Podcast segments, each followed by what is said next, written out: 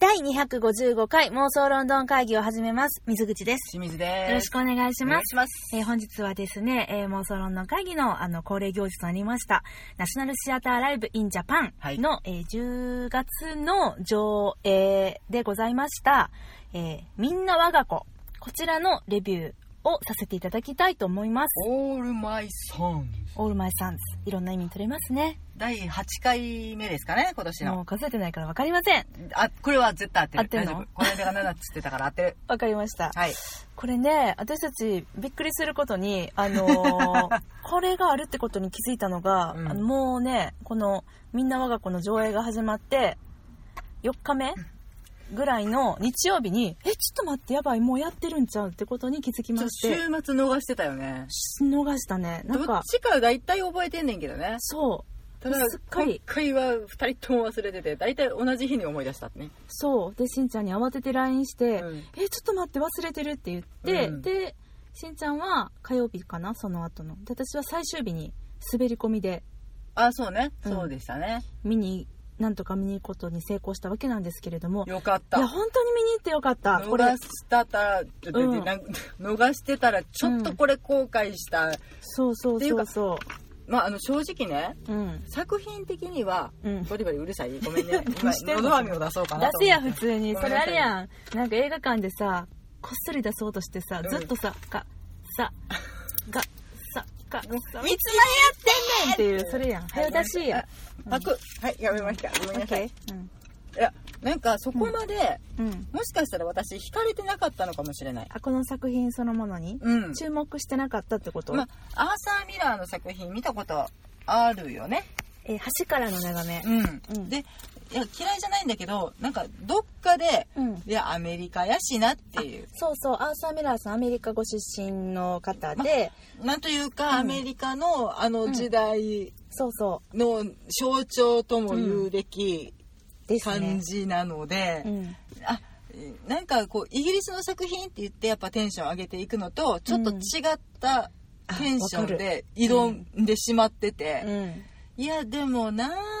いやでも見見たいけどっていうのがちょっと迷いが私を忘却の彼方に押しやってたんやと思うねんけど、そうだね私は完全に忘れてたうね、ん、なんかまだ先やと思ってて勝手に、うんやねんけどなんかまあ私は義務なので行かねばなるまいと思って、うんまあナショナルシアターライブはまあ何があっても行くっていうことにはしてるんだけど、それにしても今回は本当に行ってよかっためちゃくちゃよかった、まあ、特に水口好きだろうねこういううん作品、うん、そうそう。私の傾向からすると、うん好き系のやつやったってことが結果わかるんやけど、ん好き系の中でも、モースト好きぐらい。うん、うん。なんかねうん。このえまあえっと一晩のうん。えー、といある一家の出来事うん。もう本当にそれだけ、うんでこの中で出来事はほとんど何も起こらないいや、怒るって。気が倒れるとかいやいや、出来事っていうか、なんか、な、なんやろう。あのさ、その、ほとんど何も起こらないってよくあるけどさ、うんほとんど起こることないけど、でもめっちゃ引き込まれるねん、会話にっていうのよくあるけど、うんこれ私、それ系のやつとはちょっと違ってて、私はね、うん私はめっちゃ怒ってると思って。いやだから人の心の揺れ動きでうん。な何分でしたっけね2時間かな3時間かな3時間かそんな155分ですあー休憩含みの155分なので正確には130分ぐらいじゃない2時間ちょいかうんうん、もうなんかね揺さぶられるとしか言いようのないいやまあこれはもうあのサスペンスミステリーですねミステリーミかステリーやと私はミステリーややと思うこのミステリー要素がもう本当に素晴らしくうんあともうなんなんていうのかなあのーまあ、伏線の回収とでも言いましょううんかあとどんでん返しっていうのが分かりやすいそのなんか殺人事件とか、まあ、これがさっきしんちゃんが言ったね、何も起こらないっていうところにあると思うんだけれども、うんあの新しく事件が起こったりとかするわけではなく、うんその過去のことを語ったりとかあの、まあ、現在の状況とかを語っていく中であの自然の会話の中で私たちにその投げかけられてた謎っていうのが次々と明らかになっていくし、うん次々とどんでん返しが起こるし、うんえもう最後これ一体どうなんのってうん思うっていうでなんかね、まあ、いろんな大事にしてたものが崩壊していくみたいなそういうもうなんかね、うん一大スペクタクルだよね私はこれめちゃくちゃ面白かったなと思うだから、まあ、できることならあの、まあ、私はもうこれミステリー作品と捉えてるので、うんあのネタバレとかねすることなしに、あの皆さんに見に行っていただきたいなできることならと思うけど、まあ、多分あのなかなかねあの最上映とかこれねネタバレなしで喋ろうと思ったらまあまあ難しい何もできなくなっちゃう、あらすじ言えんもんそうやねも言えなくなっちゃうよねそもそもまうあ、んそうなんだけどなので、まあ、私たちはネタバレしますけれども、はいもし聞きたくないよという方がいらっしゃったらね、うんもうここで U ターンもうなんかどんでん返しだよとか、うんあのーもうなんならねうんえっと、伏線がとかもうこれすら私はネタバレやと思っちゃうので、うんもうごめんねそれ聞いちゃった人は本当ごめんなさいね、うんでもそれでも楽しめるのであのもうここから最上映とか狙われる方はうんさよならはいもう今日はスパッといきましょう、はい。さようならというわけで。さようなら。えー、スイッチオフのご礼お願いします。はいではまた皆様、あの次のナショナルシアターライブも控えてるのでね、はいその機会にお会いできればと思います、うんではネタバレ回避の方スイッチオフよろしいですかね。はいはいはい。行きましでょうは、あ行きましょの、うネタバレ大歓迎の皆様、ここからね、えっと、ネタバレ満載でレビューさせていただきたいと思います。だっまてず何ね、も喋れ んもん、何も喋ってないからね。うんまずこの、えっと、オールマイサンズ、みんな我が子ね、はいえーいつものように手元にナショナルシアターライブのパンフレットございます。どういう作品かっていうのを、 なんかさえ全然この全全然関係ない話じゃないけどうさ「このみんな我が子」っていうタイトルね、まあ、うんいいタイトルだなと思うのよ、うん役も素晴らしいと思うんだけど、なんかその字面だけ見てるときは「みんな我が子」やと思っててえ、ちょ、気持ちのやつ、 「み気んな持ちのや我が子」やと思っててつそれどういうことそれ今、誰、誰が、テテンンシション的にョンの話。そういう話やと思ってたら「うんみんな我が子」でしたね ニュアンスの問題、ニュアンスね。捉え方うん、そう、うまああるよね。あの、わかるわかる。うんあの、なんならこうなんていうの、幼稚園の話かなみたいな幼稚園保育所の話かなみたいなえ、このビジュアルを見てもそう思っていたあんまりビジュアル見てなかった のよタイトルにはすごい覚えててんけどうん、うん。 「でオールマイ・サンズ」っていうのもん分かっててんけど、うんアーサー・ミラーっていうのも分かっててんけど、うんみんな我が子やと思いってや、てまあ、アーサーミラーでさ、みんな我が子はないんじゃないやっぱり、どちらかというと、みんな我が子の方なんじゃないの そうでした、うんもうあの実際見てもそうでした だよね、 はいだよね、はいはい。トーン間違えた まあ、ただこの私タイトルに関しては、うんなんかどういう捉え方がすあの合ってるのかどうかっていうのがうんいま、未だにちょっと分かってないところがあってそれについてはちょっと最後にしんちゃんに問い通ってみたいと思いますはいさて問われるのかよ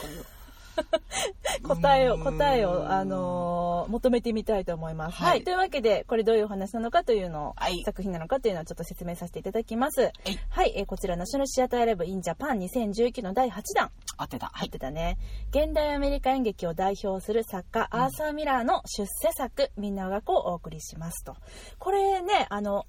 冒頭のうんあの、いつものねえっとお姉様がああのの素敵に解説してくださるうんまあ、作品解説のコそうそうーそナうーねのコーナーでも言ってたけれども、アーサー・ミラーさんの本当にあの初めて、えーこれで注目をされたというか、うんここまでは結構悩んでて、でうんもこれあかんかったらもう俺あもうこの世界やってかれんわぐらいの、うんねまあ、結構崖っぷち感そう満載演劇じゃなくってもうなんか小説の方行っちゃおうかなみたいな、んなんかそういう感じの時に、えーできた作品だったそうでうん、ねそれもなんかへえそうなんだと思ってなんかにしては結構な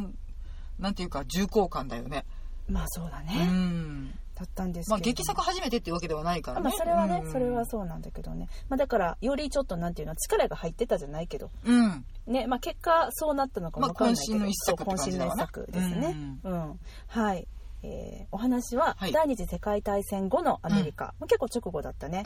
う、んうん、戦争特需によって財を成した工場主のジョーうんと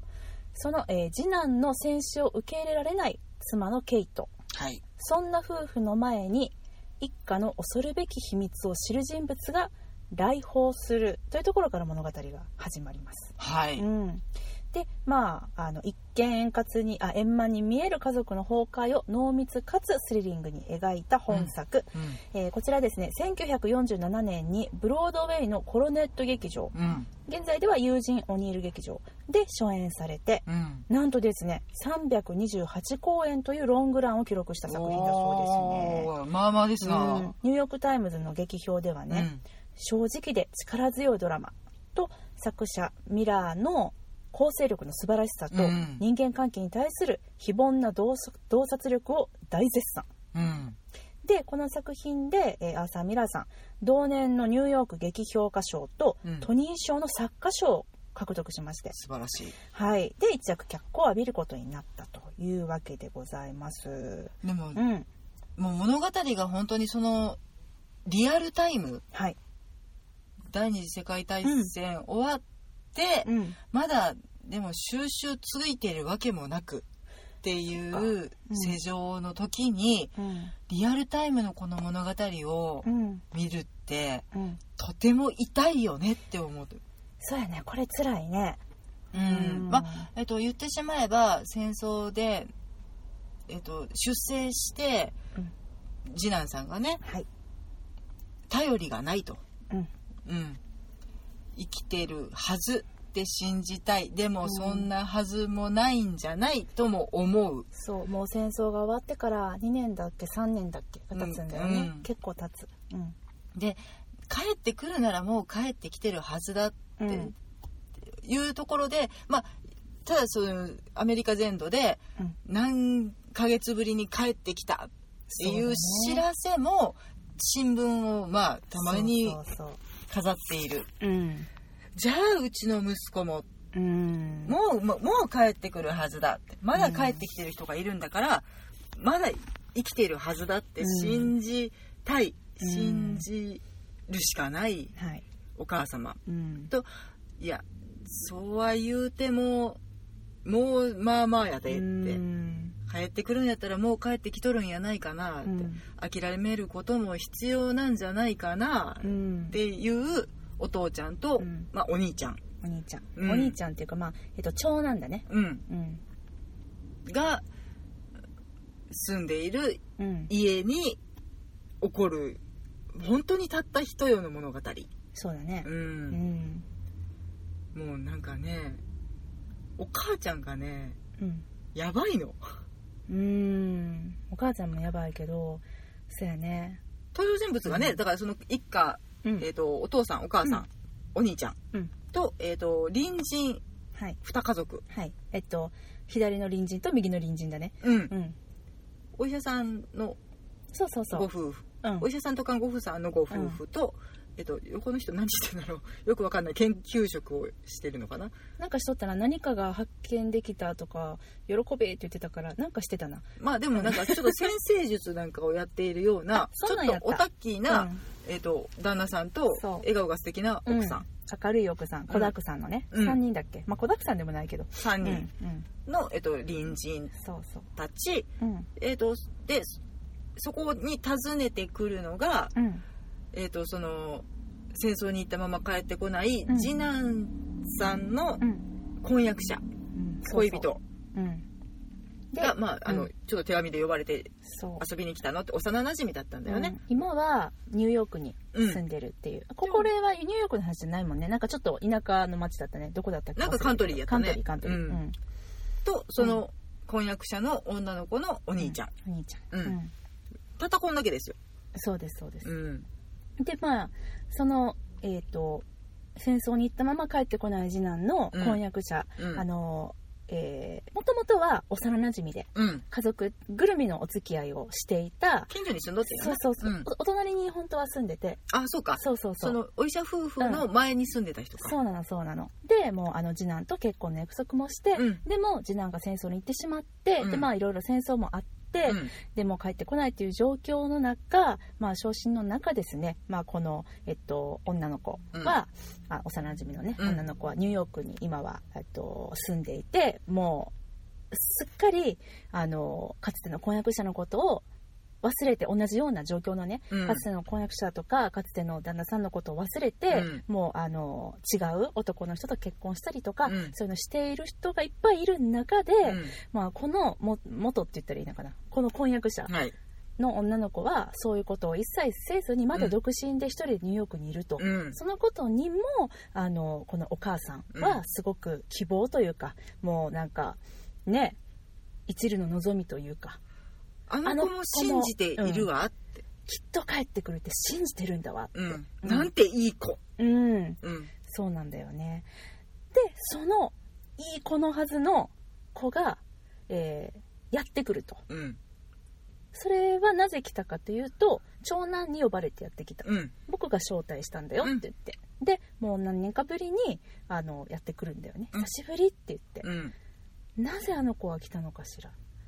どうしてなのかしらってお母さんはなってう、ん、うんいやいやでもでもあのきっと私たちの次男のことを忘れてないよっていうのを言いに来てくれたんだみたいな、うん、まあねちょっとその次男のために、うん懐かしくのために、そうまあお部屋なりなんなりうん見に来る、来るのかなっていう希望をつないではいるんだけれど、うん、なんかちょっと様子がおかしいそうなのね。どうやらこう見てるとあれそうじゃない臭いぞって私らも思うわけうです、ん、そしたらまあやっぱりというかん案の定というか、うん、まあ実は長男くんうん、がこの女の子と結婚しようとしていると、うん、でその女の子の方も、まあ、ずっとねその昇進の,、うんあの気持ちを支えてくれていた、まあお手紙のやり取りはずっとしてたそのうね。そうそううん、でなので結婚のお許しをいただくためにやってきましたと、うん。あそうなのかと私たちは思います見ている私らはね、まあ急展開だけどね手紙のやり取りやってたからって、うん結婚まで思い至るかとも思うし、まあ、いやまあでも幼馴馴染染みやからさこれまでのさあれもあるし、まあでもうん何年か後に会ってう、んもう一晩で恋に落ちるというか、もういきなり燃え上がるよねまあそうねうんそういうのもあるよねううんん、でだから、まあ、私らは、まあ、見ていてあなるほどとこれはなんかそういう背景を背負ったね、うん2人がそのまだ次男が生きているということを信じているうんお母さんに許しを請うまでの物語なんだ、うんなんならアーサー・ミラーだからもしかしてお兄ちゃん生きててとかそういうなんか帰ってくるとか、うんそういう感じの話なんかなって私は思った最初あなるほど思わんかったしんちゃんなんとなくキャストの数を数えてた おいどういうこと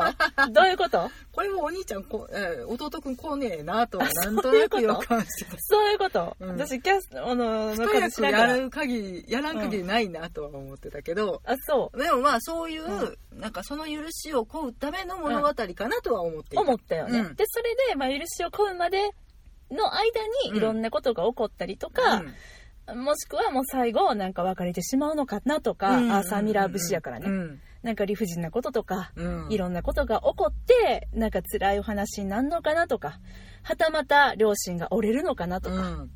最後ハッピーエンドやったらすげえなと思いながらね、うんって思いながら、うん見る見たんですけどね皆さんこれ全然違う話なんですよ。ビビったビビビったビるビビるこれあのー話ちょっと入り組みすぎててわっかんなく説明はできへん。うんできへんけど、まあ、そういう設定のもとでね、もう次々と恐ろしい、まあ、過去のね、あの、なんていうか、これなんて説明したらいいのむずいね。難しいよあらすじの説明はあらすじの説明ね、ちもょうっとだからそのさ、過去を知る人人物がやってくるっていうその人物も誰のことを指してるのかそうさっぱりわからないもんこれさ、ストーリー読んでみるじゃあ、どういうふうにこのパンフレットさんがパンフレットさん、うんはいまあまあ長いけど頑張ってもらいましょ読むわね、うはい1947年8月、はいある日曜の朝、うん機械部品工場を営む町の名士、ジョー・ケラーの家の裏庭には隣人たちが集まっていた。はいフランクはジョーの妻ケイトのリクエストで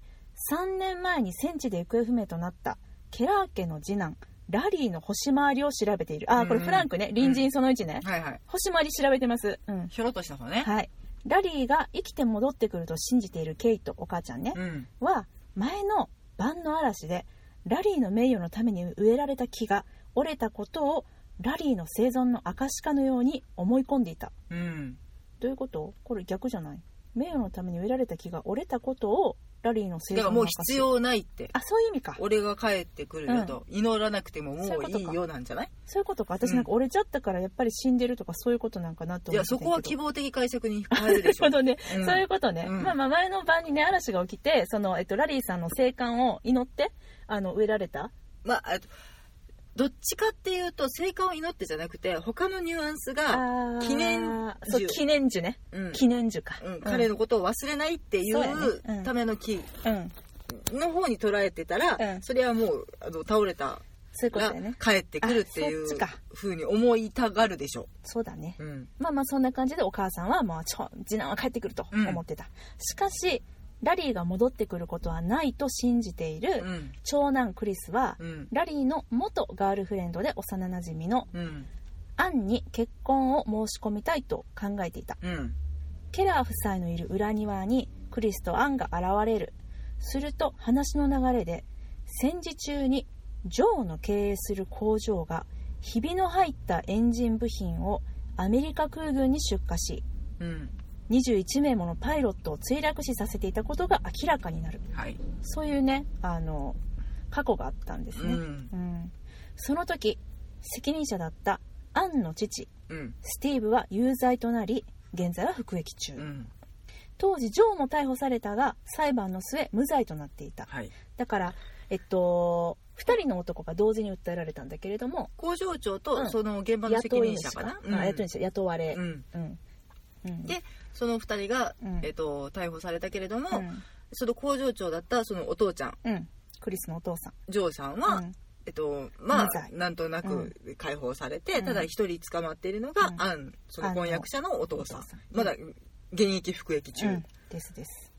で、えージョーがスティーブが刑期を終え出所したら会社に戻ってほしいのでその旨手紙に書いて送ってほしいとアンに頼むと兄も自分も父親とは一切連絡を取っていないという返事がうん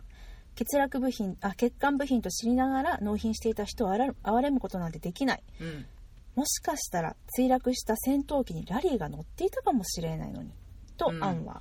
自分の父を責めるわけですね、うん自分の父がもう全部悪いんだと、うんまあ、確かに裁判の結果そうなってうん証言だったりとかっていうのも聞いてると、まあ、あのどうやら、えークリスのお父さんは悪くなさそうだと。うんでアンのお父さんはあこいつがやっぱりしでかしたんじゃないかとひびが入ってた部品を見過ごしたんじゃないかとっうんていうふうにまあなってるわけですねでそれでアンは自分のお父さんを恨んでるとでまあその町に住めなくなった理由も多分それだかうんらそういねうことだね、それで追い出されて行ってしまったと、うんうんで、えーその後ですこれここまでで半分ねストーリーよしよし、うんその後ふ庭で二人きりになったクリスはアンに求婚し受け入れられる、そしてクリスはアンに戦地で仲間のほとんどを失い自分が生きていることに罪悪感を持っていることを明かす、うんクリスもねお兄ちゃんも戦争には行ったは行ったんですけども、まあ、自分は生きて帰ってきたと、上官でうん部下たちがとてもいい人で、うん自分を犠牲にしてうん、どんどんだからクリスのことを守ってくれたそういうことそだのね、結果僕は生きていれるけれど、うんそんな犠牲の上にうん、立って生きているほどの男か俺はみたいなねそうですねうんそしてその時ですねケラー家にアンの兄ジョージ・ディーバーから電話がかかってくるジョージさんね、うんそして、えー彼らは直接会って話をすることになるとうんなんかごめん途中,、ま、途中やけどさなんかこのストーリー微妙だねあのナシ ョナルシャターライブさんに文句言うつもりはないんやけどまあまあまあただねあのうん複雑に入り組みすぎているのそうで、あえて淡々と淡書か々れてると書んだと思いてんのかな、んそうやねうんじゃあ続きいくねはいはい、夕暮れ時。隣人のスーが、えーこちら、えっ、と、お医者さんと看護婦さんのご夫婦の、うんえーお医者さんの、えー、ちょ、看護婦さんの 方ね。うん、間違えた。はい看護婦さん、はいうん隣人のスーが、ケラー家の裏庭に現れ、アンに、町の誰もが欠陥部品の件で、ジョーも有罪だと思っているということを明かす。うんジョー、クリスのお父さんですね。うん今、無罪方面となり、家にいるね。うんそしてその後間もなくアンの兄ジョージが到着アンとクリスに出迎えられたジョージは2人の結婚に猛反対うんクリスの父親は俺たち家族の敵だと、うんうん、実は刑務所にいる父スティーブに会って、うんえー話を聞いてきてたんですね、うんこのアンのお兄さんはう、んうん、で、えっと、どういう話だったかというとスティーブは部品の欠陥に気づいていたとうんでもジョーが溶接してひびを隠して納品しろとうん命令したからその命令に従っただけでうん実は全責任を一人で負わされて今服役していると、うんそういう告白を、えーうん父から受けたんですねそしてあのお兄ちゃんはアンのお兄ちゃんは、うんもうこれは大変なことだと思って、うんそのクリスとアンの結婚を止めにやってきたもう殴り込みですわなそうそうそうそう、うん、ちょっと待ったーだようね、んうんなんです、懐かしいはいはい、なんだけれども、まあ、これちょっとうんストーリーが淡々としすぎてるからちょいちょい補足しながら喋ってますけれどもね、はいなんなんだけれどもそのお兄ちゃんですら、うんその殴り込んできたでもいろいろ話をして、うんでかつて隣隣人だった、うんそしてしばらくその楽しい日々を過ごしていた、うんもちろんジョーのこともよく知ってる、うんで父から話を聞いて実はお前が一番の悪党だったんだろうってもちろん父の話を信じて言いに来たけれども、うんジョーのこともやっぱり話を聞いてるとそうかそうかそうだよなジョーの立場もわかるし、うんあの、まあなんかそのお父さんのことうをんいやあいつなうんそういうとこなってそうそうそう言そうわれてちょっと過去のうんまあそう同じような事例を思い出させられてうんそういえばそういうこともあったそうやなうちの父親はまた嘘をついているん小か、心者でうんついうっかり嘘をついてしまう的なうんとこ自ろ分が助かりたくてみたういな、ん、だってこれもあったやろ、うんこれもあったやろって突きつけられて、ああもうなんかねうん、言い返せねーって言われてみればそうだでもまあ、息子としてはやっぱりちょっとそのあの恨んだ一度は恨んだ父ではあったけれども、うんやっぱり実の父親から信じたいという気持ちもあったりして、うんもうすごい複雑な気持ちを持ったままアンをもうあのひ引き取りにやってきたんだけどもやっぱ丸め込まれてあれあれ見ている私たちもあ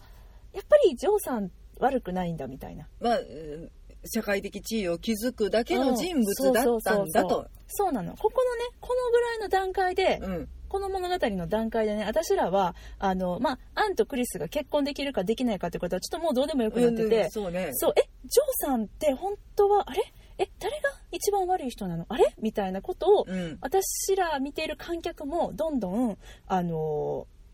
思い悩み始めるわけなんですうね。んで結構その意見というか劇中での意見がうん2点3点というかうん見え方が良くも見えたりするし悪くも見えたりするしっていうのが続いて、私らもあれあれどうなのっていう風にな誰るわのけなこんとをです、ね、信じたらええのっていうね。そうそうそうそうそうなんです、うんそして最後ですね夜中の2時夜中の2時だったんだね知らなかった、うんえー父親の過失を知ったクリスはああそうですねだからクリスが結局あのクリスっていうのは長男ちゃん、長男やあ急にこれ飛んでるなめっ話ちゃ飛んだうね。ん、分かった。うん、えーっと、飛んだけどな。飛んでんねん、これ。うん。分かった。そういう文章そだうったいらうね文章やってん。ははいい、なんでかんだですね、結局、あの、ジョーさん、うん工場長さんはう、ん悪いやつでした。うんねあのーそのお兄ちゃんの追求で、うんついポロッと一言口走ってしまったことで嘘が全部バレちゃうのね。バレちゃいます。うん。で、やっぱり、その、えっと、アンのお兄さんが言ってたことは本当で全ての責任を部下になすりつけて、うん自分はあのその後うん裕福に幸せにうん、暮らしている、財を築いて、うん今まだこの町に住めている。そうそうそうそうっていう状態の中ですね、はいそれを知ったアンさんですね、はいうん、アンもずーっとここまでの間私たちの中に少しずつ少しずつ不思議なねあの疑問というか、うんあれ彼女はどうしてこの時にこうならないのどうしてこの時こんなにも落ち着いてるのっていう、うんなんかほえ本当だったらこここで動揺したりしないのみたいなちょっとずつ態度に私ら観客に疑問を抱かせるというか、んなんですけれどもそれがもう滑って、えーすあだからだったのかっていう理由が、まあ、最後の最後に出てくるんですけれども、うんアンは全てをまあ知っててうんうんうん、でそのまあ、とある悲劇的な結末を迎えると。そうだね、うーうんんまあ、ラリーからの、まあえっと、戻ってこない次男からの手紙を持っていたんですね、でその手紙を、まあ、最後アンは読み上げるわけなんですけれども、もうその手紙をですねもうあのこの、ラリーあ違うわケラー家うん一家が知ることによってですね、まあ、悲劇的な結末となるとまもうああらすじだけでまあまあ30分ぐらいいってんじゃんか30分ぐらいいってる30分ぐらいいってるな30分ぐらいいってるし私はこのストーリーと書かれたこのページを読みながら、うんうん私知ってるのに話を、うんやっぱりよくわかんないっていう気持ちになりました、もうだってねその時の感情うんと、うんまあ突き動かされる事実そでもうね話がほんまになんか1分たりとも静止してないというかうそうやねもう全部のねセリフに意味があってしかもね説明セリフ一切なしやね、うんこれですそれが素晴らしい素晴らしいだから、えっとその長男のあ、ちえっと次男の生存を信じているお母さん、うんまあ、あのあらすじではあんまり出てこなかったそけうどやねね、うんただそれが、うんもうあのかたくなにうん次男が生きているうんって言い続ける、もう本当に石鉄の石だよねあれそうやねただそれが見え方としては、うん私もう最初にすっごいお母さん嫌いになっちゃってうんうんあのいや生きてるのを信じる気持ちはすごくわかるうんそれを責めることは決してできないけれど、それがいその次男が生きてるって言い張ることによって、うん今生きてるお父さんとかうん長男をないがしろにしてるように見えて、うんうんなんかもうなんか長男のこととかも結構罵ってたりとかするやん、うんうん信じないお前なんかろくでなしそうだね信じまえ的なう、んうんうん、次男は生きてるのってかたくなまでに言い続けるうん彼女のことをすごい嫌いやってんねん。うんうん私は別の意味でというかあのあステレオタイプのお母さんやなと思ってんえっうんとこういうお芝居における、うんあのまあこの場合やったら次男の死を決して信じることがない、うんちょっとそのなんていうのかなえっ、とエキセントリックな一面を、うんにしスポットを当ててうん描かれるキャラクターを描くそういう手法のなんかキャラクターなのかなって思ってうーんた脚本上のなるほどね役割としてなんだけどうんなんかそういうのがあんまり好きじゃなくて、うんあのわかるいやただなんかそれにしては、う、もうあまりにもかたくなで、だかららもう本当に嫌悪感を抱くぐらいにう、んもうその次男の生存のみうんあとはどうでもいいみたいなことになってたから、うんいや今の生活大事にしいやってうんお兄ちゃんのことも考えたりやうんでちょっと私はずーっと思いながら一幕過ごしててうんただその最後の事実がうん明らかになってくるにつれて、うん彼女の本当の思いは別のところにあったっていうことがわかるやん、そうそうそうだから次男が死んだって認めてしまったら、うんその死んだ理由はじゃあ何だってことになって、うんまあ、爆撃あの飛行機に乗ってたんだねどうやらね、次男はねうん、で飛行機のそのえー何ですか故障うん、により墜落して死んだひいてはなんでじゃあ飛行機が墜落をしたのか、うんえー欠陥部品を、えー自分とこの旦那さんの会社が納品していたからだ、うんえー自分の旦那は犯罪者だっていう、うんそういうね何ですかこれ3段いった4段いった論法ですよ 複雑論法ですようん、それを決して、だから、まあ、多分ね、そこまで、あの、ななんていうのかな。事実はそこまで多分入り組んでないし、うんまあ、その次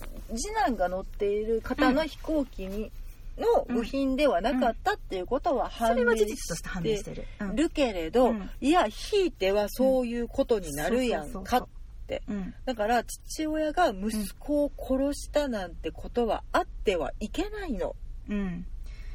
だからうん。次男は生きてなきゃいけないのっていそうそうう思いやったっていうことが、もう最後の方で発覚して、うんもうちょっとそのね演じてらっしゃる女優さん、えっとうんお名前忘れたサリーフィールドさんです。サーリー・フィールドさんも、はいなんか呼吸困難みたいになりながら、うん、もう切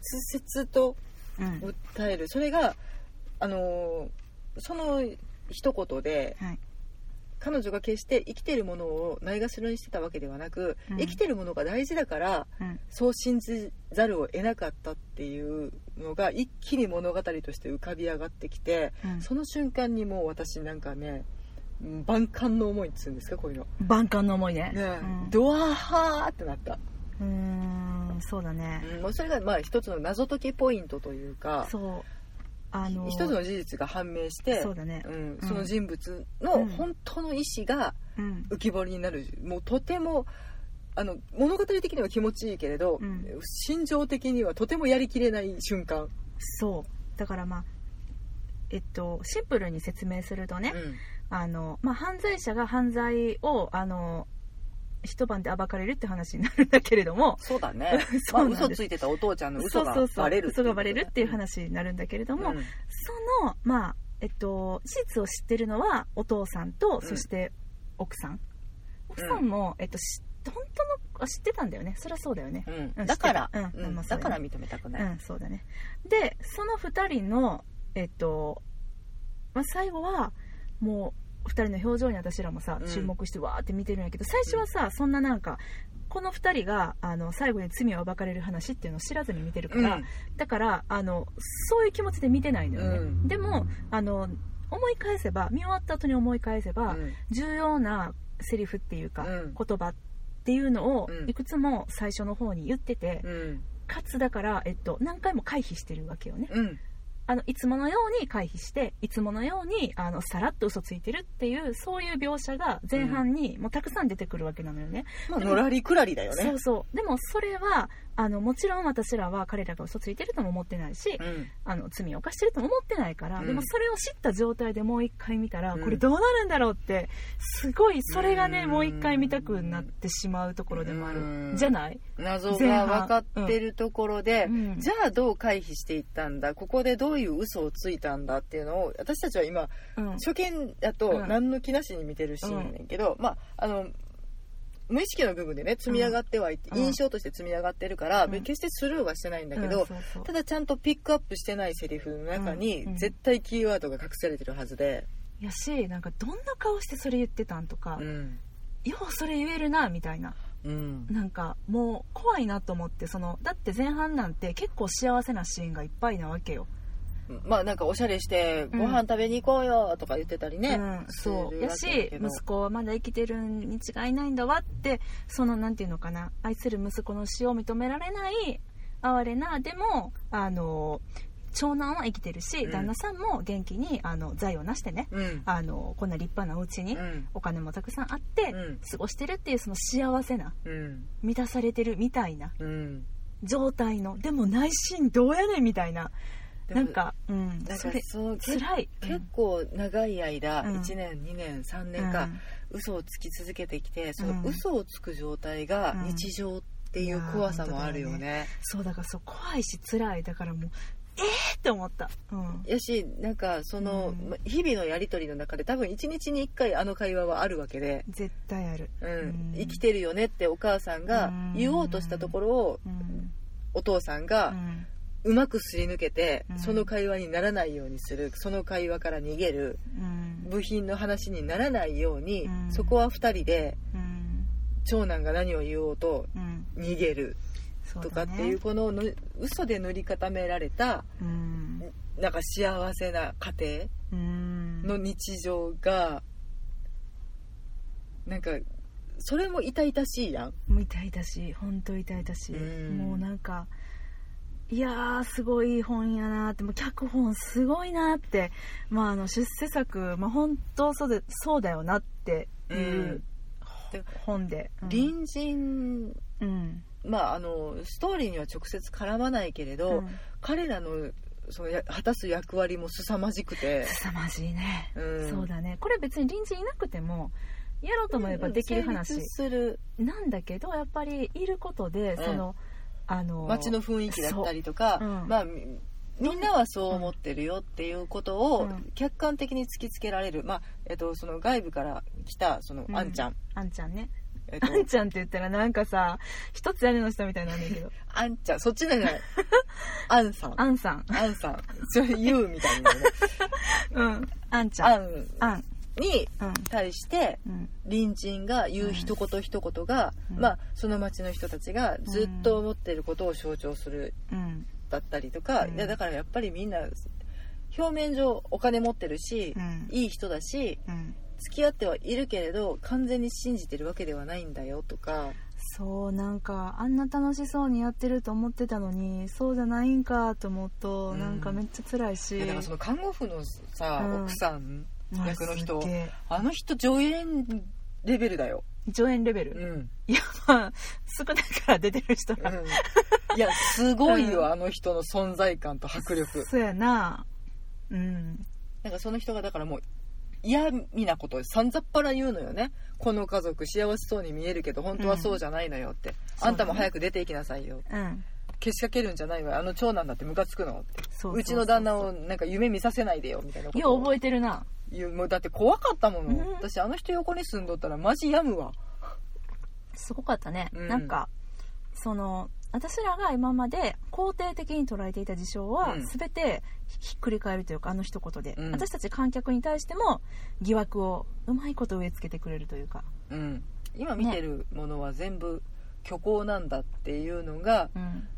まあそういう彼女とかその隣人の一言一言によってうんどんどん分かってくるですねう、んいやー素晴らしいっすわいやほんまねもうこれはね私はあの演劇作品とか、うん舞台、えー映画とか見るときに割とあの、脚本重視うんで脚脚本の比重が大きいタイプの人なんですけどうん評価にあたってうね、んうんもうこれはもうだからもうそういう意味ではもう文句なしっていうかなんで私は今までこれを知らなかったんだろうと思って、うんでもう思わず本当にアマゾンで戯曲を検索して買おうとしたほどうに、いんもう分ちょっとかる分かるちょっと読んでみたい読みたくなったよねや本当そのぐらい物語がすごいからこれはねでまたねでまたねあの うんはいなんかすごい手で制されて ますよ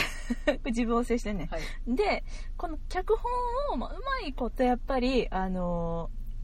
ー舞台作品として消化したうん演出、うんそして舞台美術、うんそしてまあ役者さんうん音響証明に至るまでねこれがすごい良かったこうバランスが最高でしたこの世界観を構築するために、もう本当に考え抜かれたものなんだろうなっていいやあうののーがちょうどいいあのうん本当に主張もないまあだってね普通の一般家庭のお話だしうん、舞台はワンシーン、うんえっと、お家があってそのお家の中もまあ多少見えるけれどとそこにからつながる中庭そうそうその、えっと、なんていうかソファーセットうよくあるアメリカのお家にねあるあのえ夕涼みに使うような庭にソファーとか置いて雨の日どうするんだよってそうほんまよにく私たちが思うあれですねあれはエッサ・ホイサー抱えて逃あげれるのかどね、うすんのよくさあるやん、うん、バルコニーとかでさであの、うんこうビーチ仕様のやつとかやったらね濡れてもいいんやろうけプどラスチックじのゃやつなくてね、うんそう布よ普通のソファー置く普通って、あれさ布ほんとどうするんだよね聞いてみたうん雨の降らない季節に夜露の降りない季節にしか使えないよあれいいやーじゃないと朝はわ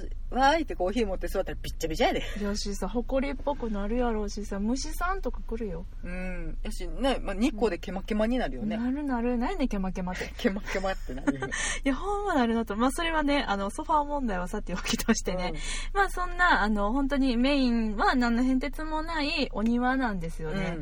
でもうこれがねあのーでしかもそのうんと冒頭と最後にちょこっとした、あの舞台らしい演出といいますか仕掛けがね、うんうん本当にちょこっとしたなんですけれどうも、んがでもそのちょこっとしたがだいぶ大掛かりな仕掛けでうんこれ別にやらんでもよかったんちゃうんかなぐらいのやつやねんけどでもそれがすごく効果的に働いてて、まあ、誰やねんこの演出した人って私は思ったわけなんですね、誰やねこちらですねジェレミー・ヘリンさんという方でして、んはいあの1970年ニューヨーク生まれの方ですう、んうんで、今回だからクリエイターはアメリカの人たちだよね、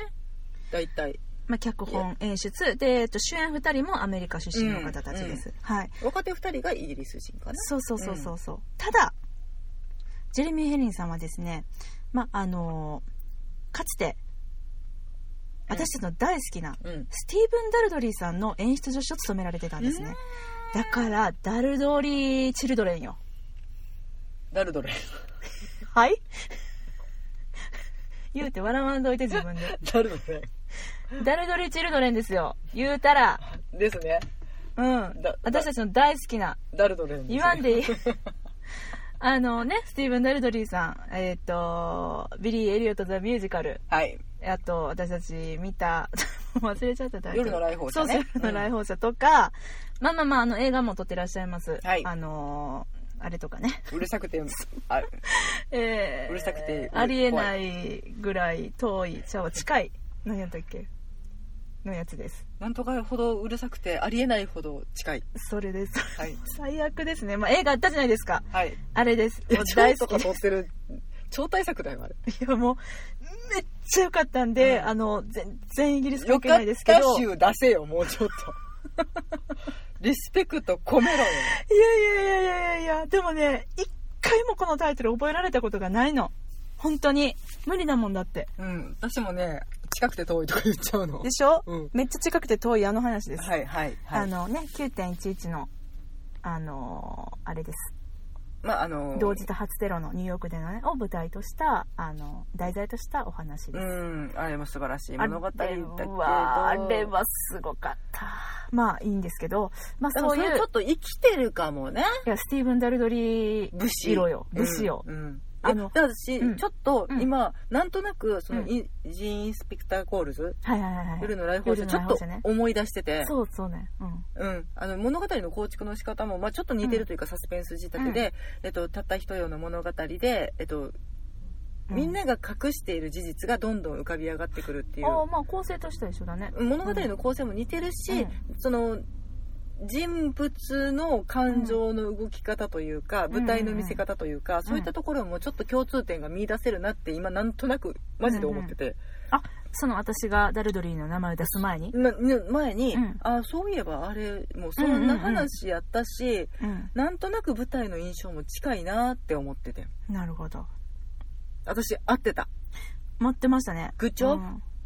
てか私が、あ、やっぱり私の好きな、あのー何派閥の人やった、派閥の、 そうそう。うん私の好き一派の人やったんやっていう、なんかちょっと、あの、あ、嬉しいなっていうふうにうん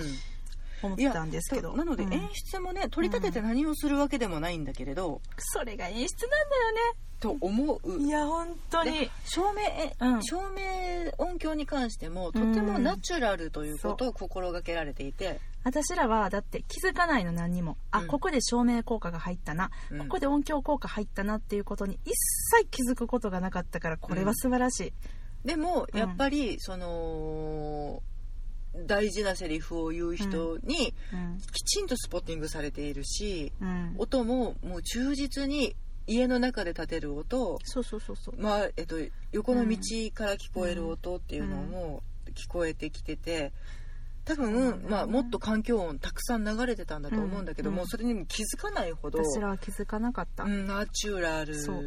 あのー物語を邪魔しない、そう演劇のね音響って、うんこれあのー実はめちゃくちゃ難しくて、まあうん何でも難しいねんけど、うん演劇に限らずやと思うねんけど、うん特に音響って分かりやすいっていうかさ、なんか実はスピーカーがあの2個ね、うんうんえー舞台のあのプロスニムの舞台のニコ前っにてまあまあ ちゃうちゃうちゃうちゃう例えば例えばねあのまあ上手と下手にね、あの舞1個ずつ、両脇にねそして真ん中にポンってあるそんな問題じゃなくて、台のうんこれ本当にあのリアルにこれはリアルなあの世界のお話やから、うんあのえっと例えば家の中でね、まあ、うん舞台セットは、えっと、奥に家があって、うん手前がお庭で、うっんていうだけのセットまなあんだキけッどチンが窓越しに見えてそうるそかうなそうそうそう、んで家の中でもいろいろあのあなんかして電話が鳴ったりとか、うんあと何してたまあいろんなあ、うん、と最後にあのバーンと音が鳴ったりとか、うん うんうんお家の中でもおね家の中でもいろんな、な音っていううのはんその中で人が呼んだりとかねそうそうそうそうそう、あるんだけれどもその音っていうのは実際のその私らが見ながら想像する距離感うん、うんこの辺りから電話がのが鳴って電話の音が聞こえてるんだろうなっていうところから聞こえているようにちゃんとその場所その場所に一個ずつスピーカーを仕込んで、うんねで例えばあの途中でアンのお兄ちゃんがさ、うん車に乗ってやってきたりしたけど、その、まあ、まずライトがバーってやってくるよね、うんライトバーってやってきてで音もブルルルルルルってきて、うんで止まるとっ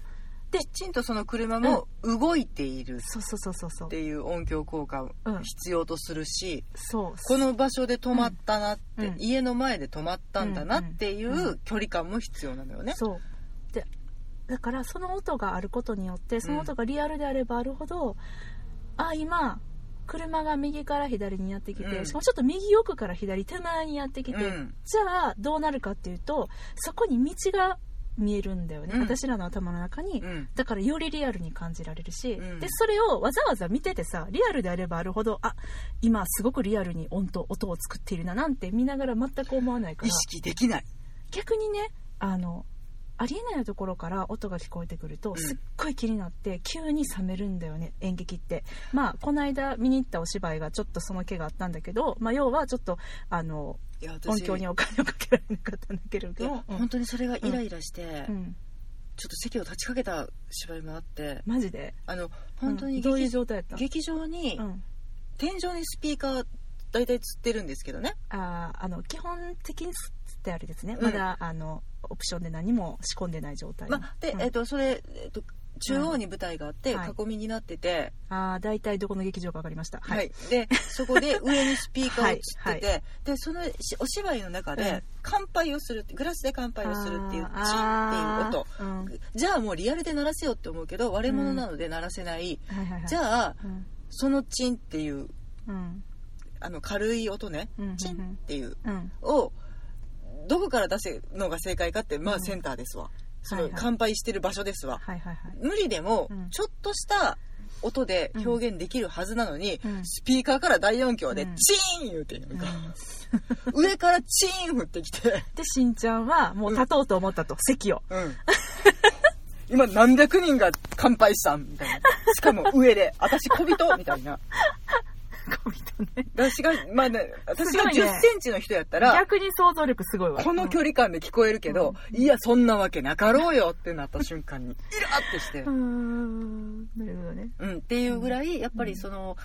音響のアンナチュララルさがうんストレスになることもあるわけで、あるよあでるよただおそらくこうんう私たちは映画館で拝見しているから推測でしかないけれど、うん今後の舞台においては完全に再現をされていたなってまあいされてう。ますうんで照明に関してもやっぱりうんきちんとうん自然光、そうだね時間経過が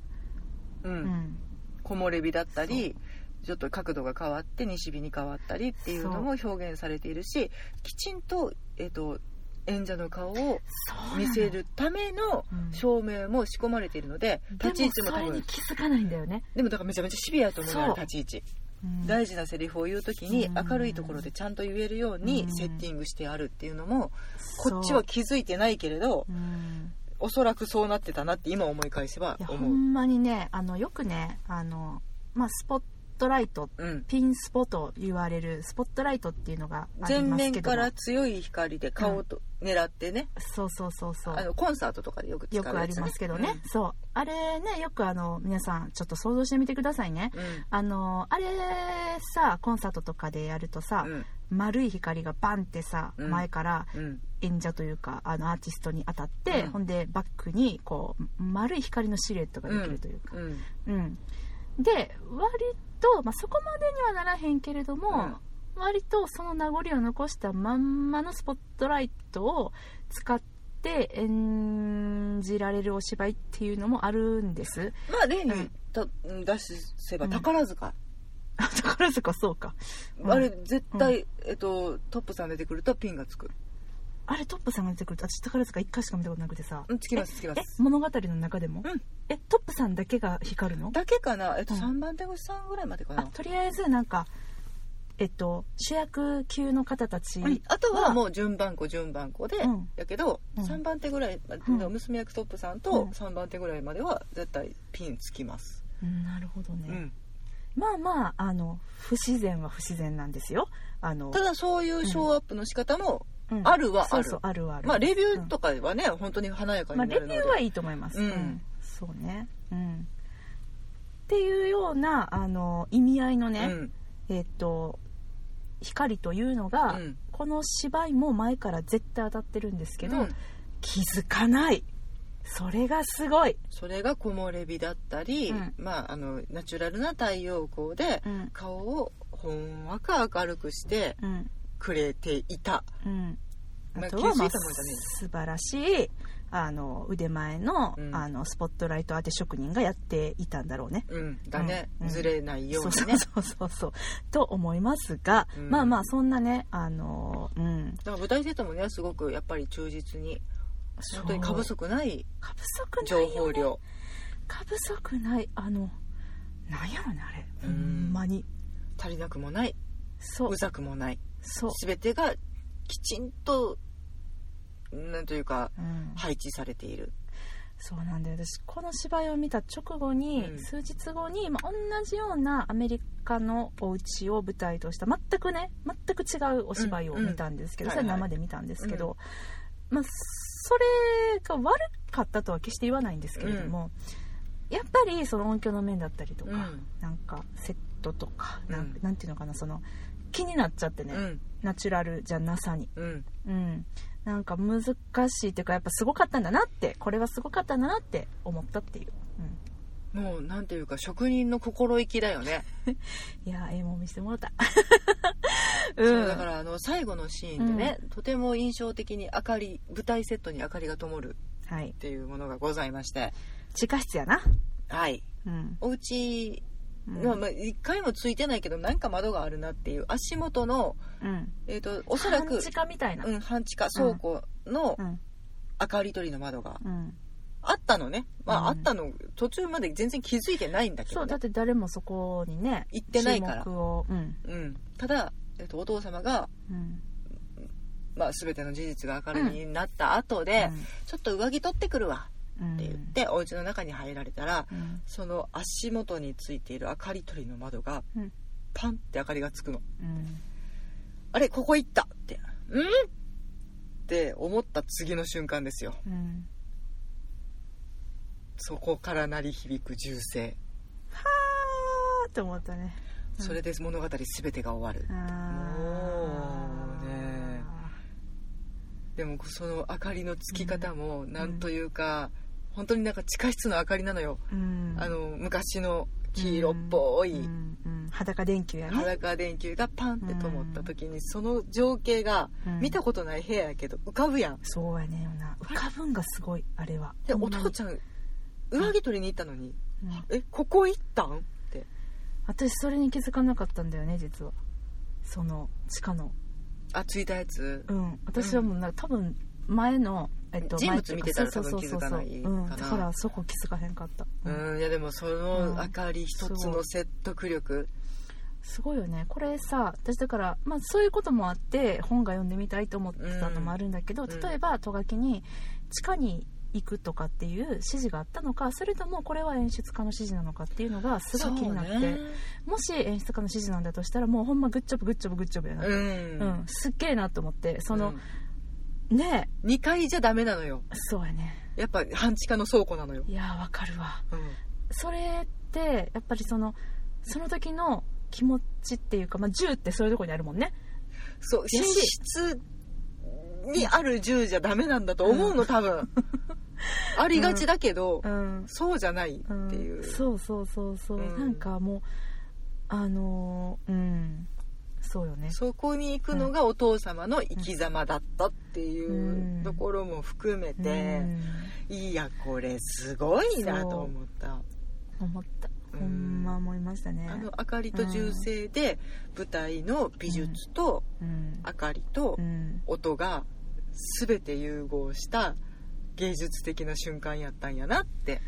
いや本当に思ったうん、舞台芸術ってすごいってまあ、あとね私が、まあ、なくてもいいんじゃないかって思ったって、でも効果的に働いてたっていう仕掛けっていうのが何かっていうと、ちゃんちゃんちゃんちゃんちゃかちゃんちゃんって そうそうそうあのーその後ろにあるね、うん舞台奥にあるお家うんがあの幕が上がって最初は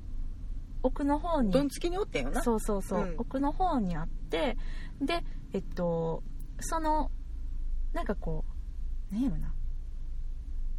テレビ画面うんを私らは見ているみたいなところから始まって、ちょっと映像流れ映てた像よね当時の映像が、えっ、となんプロジェクションマッピングではなくそのそうそうそうそう稲になんとなく投影されているみたいな、うんそうそうそうでなんかフィルターが何枚か重なってて、うんうん1枚ずつパーって開いていてそうそうそうそう徐々にその家が見えてくるうんうんうんだからあ今から見るお話は、うんあ古い時代のお話なんだなっていうのが、それで視覚的に説明をされてて、うんただ別になくてもいいじゃないわう、んかるうんいきなり開いてあれでも全然構わんよ、そうそう構わないんだようんね、でも、まあ、あえてあこれするんだなって思ってでもしかもそれ嫌じゃなかったのね、うん私は、うんあなるほどなうまいなっていうふうに思ってう、んでちゃんとあ今から古いちょっと古いお話このぐらいの時代のことをやるよっていうのがよく分かったなと思って、で最後ね、まあ、そのお父さんがうんパンってなった、うんで終わった後なんだけどそのあそうそうそうそうえっとあの奥にあるって最初家うがね、ん言ったけどその、えーっとプロジェクションマッピングみたいにだんだんだんだんこう現れていく中でその家がグググググっと客席の方にせり出してくるうんっていう、まあ、あのお盆に乗った状態でスーッとスライドしてくるみたいな感じかな、うん、で物語が終わったら、うんその映画もスーッと去っていくってういう、んそれがねまあ言ったらあの映像の表現っていうのも別になくてもいいし、うん家動かすなんてさめちゃくちゃ大変やからうん別になくてもいいんだけど全然なくていい、全くなくていいね、うんでもあえて労力とお金をそこにはねうんちょこっと投入することでうんまあ私たちのそのなんて見終わった後のちょっとしたスッキリ感っていうか、あうん終わったなさよならみたいな感じだったりとか、うんそのあ今からちょっと昔のお話あ始まるんだなっていうあうんこれはフィクションなんだなみたいな気持ちっていうのがちょっと加えられることで、うんこの物語の感じ方っていうのがこんなになんかあの鮮やかになるんやなっていうのは、うんこれなかったとしたらどうだろうって考えてもなくてもいいやって思うんだよね本当に。うんうんなくてもいいです本当に正直な話ただうん、あることによってうん一個その物事を客観視できるというか、それ、一旦、うんまあえーっとこれはこれうんって距離を置くことによって改めて物語を俯瞰で考えられるとかっていう効果なのかな、そうでなんかそのなんかなくてもいいやんぐらいのあのしかもあの感じがまたこうダルドリー味を感じさせてくれるというかうーんそうねうーんあれはね私の中ではすごくあの、うん、なのでもう物語の中がどうこうとかではないところでとても舞台に熱がこもっているし観客に対する愛と思いやりにうもんまあ溢れているというか、ええ作品やったうんねあと最後にねはい、コリン・モーガンさんはいはいはいはいこの人も男前やねってこの写真を見た時は思ってたあそうそうそうそう、もうさベネディクト・カンバーバッチさんとさあとトム・ホランドさん足して2で割ったようなトム・ホランド君かあ間違えたトム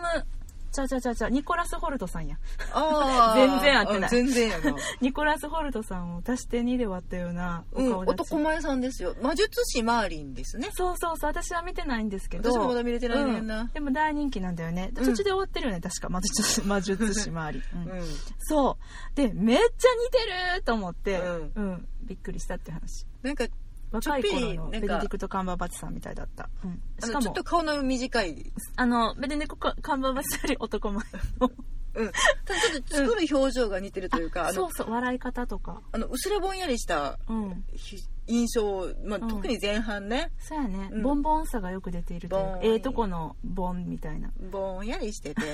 ニコニコしてる感いじやーは、まあまあ、そういう役やられてるところあんまり見たことないけれどベネディクトさんっぽいなとは思ったけれど、うんまあでもお芝居上手だったね上手だ上手だった って いやなんか学芸会見に来た親戚のおばちゃんかでなんかあの、う今回なんうかんすごく息をコントロールするうんお芝居多用されていて彼はもう後半でもでも全員すごかったけど、うんうんすごかった、まあ、特にそのお母様の役の方と、うん、うんこのコリン・モーガン君そうやねうんうんはなんかハフハフいうのね、なんかあんまり好きな言葉じゃないけど、うん熱演っていう言葉はぴったりやったねうん、もうちょっと完熱全演ってなんやねんって私いつもね熱がこもってない演技っても そうそうそうのは嫌だ なんだか熱演って感じでしたほんまあにの、うんちょっとあの感情が高ぶりすぎて言葉にならないというそうかそうそうそうもう呼吸しか出てこない、ちょっと過呼吸気味な感じ、うんいやーなんか素晴らしいあのそ舞うい台うとこ役で者さんや親な子み感じるわと思っ親て込みな、ううんんよかったですね本当に、うんあの彼素晴らしかったね、うん私の好きな役者さんでした別にベネディクト・カンバージバッチさん似てるからっていうわけじゃなくてねあ、うんいやでもでも本当に、ななんというか若いよね若いと思いますようん多 分うんねすごいなと思って、若いのにすごいな、うん、 そうだよねだうんって、あの前半のそのなんかこうヒルアンドン的な感じねそうねうん、うん素晴らしかったよあ素晴らしかったですね、うんはーいまあそんな感じですよ他にしんちゃんからありますかあとレジェンドにも出てたんだねあごめんなさいコリン・モーガンさん何役やろ どれだわからんいっぱいなんかこんな人出てたかわからへん、うんどれだゴロつき何の一人役かなっていうのはね書いてくれてないからねわかうんない、、ん、探そうん、はいあとございますかうであとはうん、いやでももうねうん、もうなんかあのーこれからご覧になられる方ねうんあのーなんというか爽快感ないのでん割と覚悟して見に行ってくださいね、うんまあ、でもある種のカタルシスは感じられると思うからカタルシスはあるけれだからどすっきりはするうん、ただその後でちょっと思い返した時にふんってなるうんふんってなるそうはねでもなんかこういうのってなんか見てる間にななんていうのかなすごい辛くなったり、うんすると思うんだけど、うんあんまりそれもなんかなかったっていうかそのなんか不思議な感覚やったな、うーんまあ私が自分好みの展開やったから興奮しとったんかもしれんけど「やったこの展開好き!」とかなってたかもしれへんけど、うんそうねもうもう2部はもう引き込まれて引き込まれて、うん、全く時計とか見なかった、うん、もうポカーンとさそうははーいいってなってそるうなほんまそうですねこれ映像作品とかないのかなちょっと気になるなとかそういうことを思って見てたけど、そうだねうん、ちょっと改めてちょっと別の見せ方をしているもの、例えうばん映画とかで見れるのであればちょっと見てみたいなと思った作で品はそんなしんちゃんに朗報です、はい来年の2月、はい俳優座劇場プロデュースで、えーみんな我が子が新役でタイトルは「彼らもまた我が息子として上演される」ということですうんなるほどねこれ私最初に言ってたけどみんな我が子のさ、はい意味はいしんちゃんはどう捉えるうーん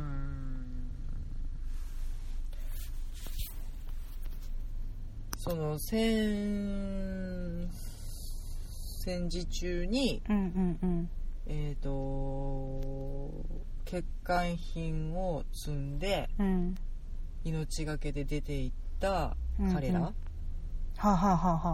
はあもまた我が子であるっ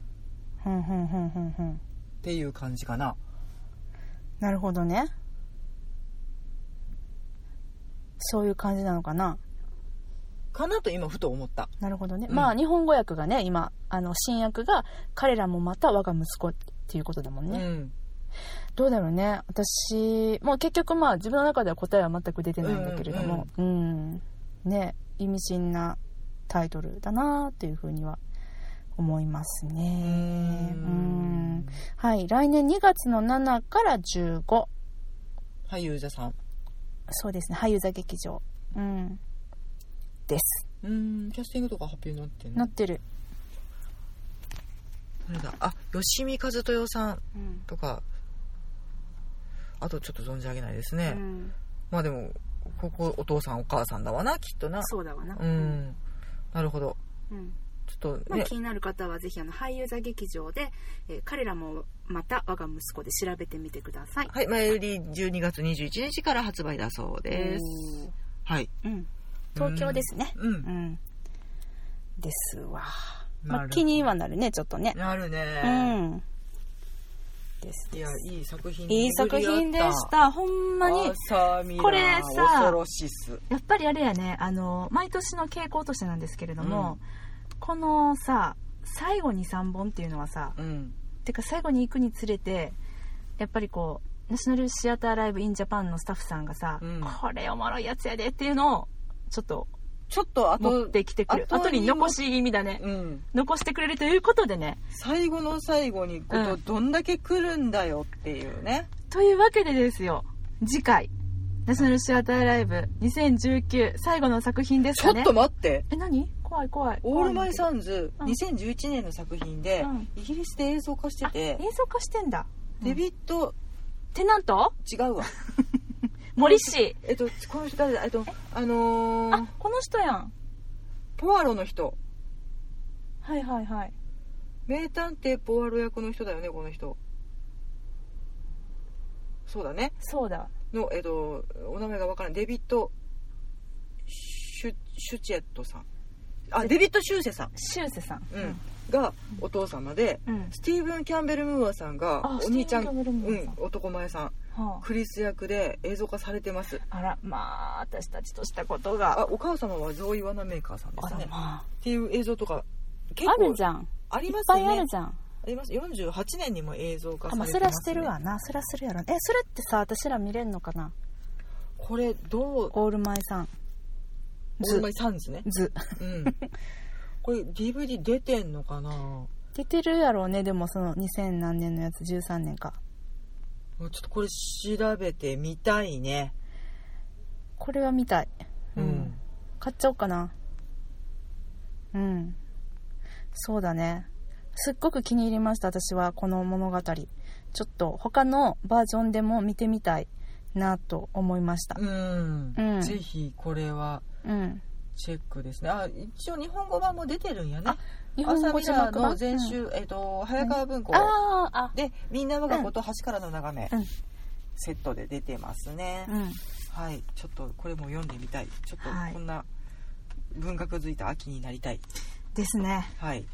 というねまあこの「オールマイ・サンズはい」えー実は劇場はですねあのオールドビッグ劇場で上演されました、今年の5月14日の,、あの収録のものだったんですけれども、はいそんなオールドビッグ劇場でですね私たちアーサー・ミラーのもう一つの作品を見ましたそれが「橋からの眺め」といはうい作品でございまして、はいその時の演出家がですねイボ・バン・ホーベさんという新進気鋭 の一歩イボ・バン・ホーベさんね一歩えっ、とどちらの方でしたっけ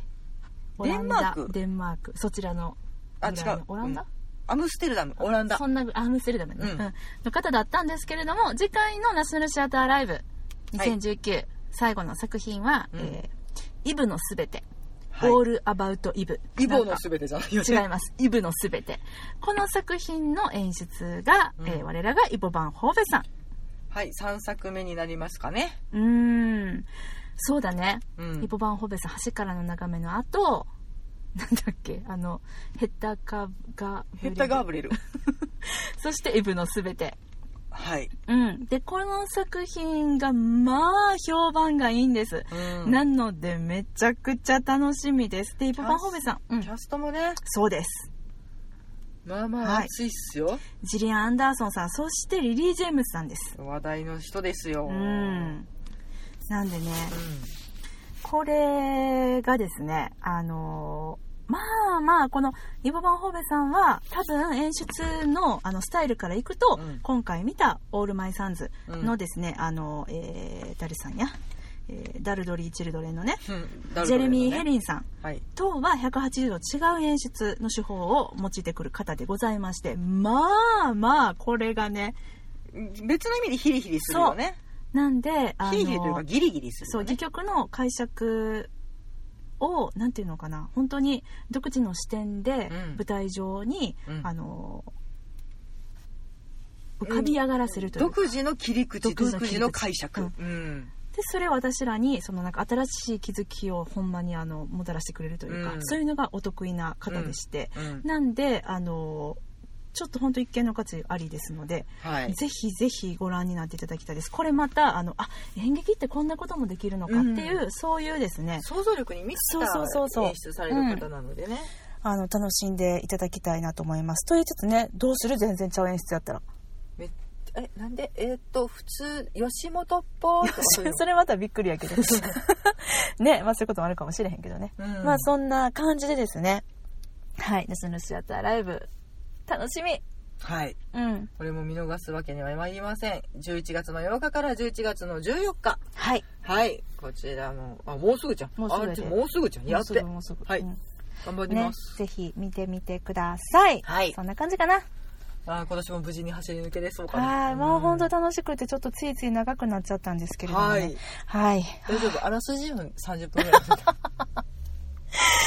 いというわけで、妄想ロンドン会議ではお便り募集しております。はいハッシュタグ妄想ロンドン会議をつけて、ツイッターでつぶやいていただくか、直接私たちにリプライください。はいメールでの、えー感想も大歓迎です。はいお便りか、お便りも大歓迎です。妄想ロンドン、アットマーク Gmail.com、MOSOLON、DON、アットマーク Gmail.com までお便りください。はいお待ちしておりますというわけで、うん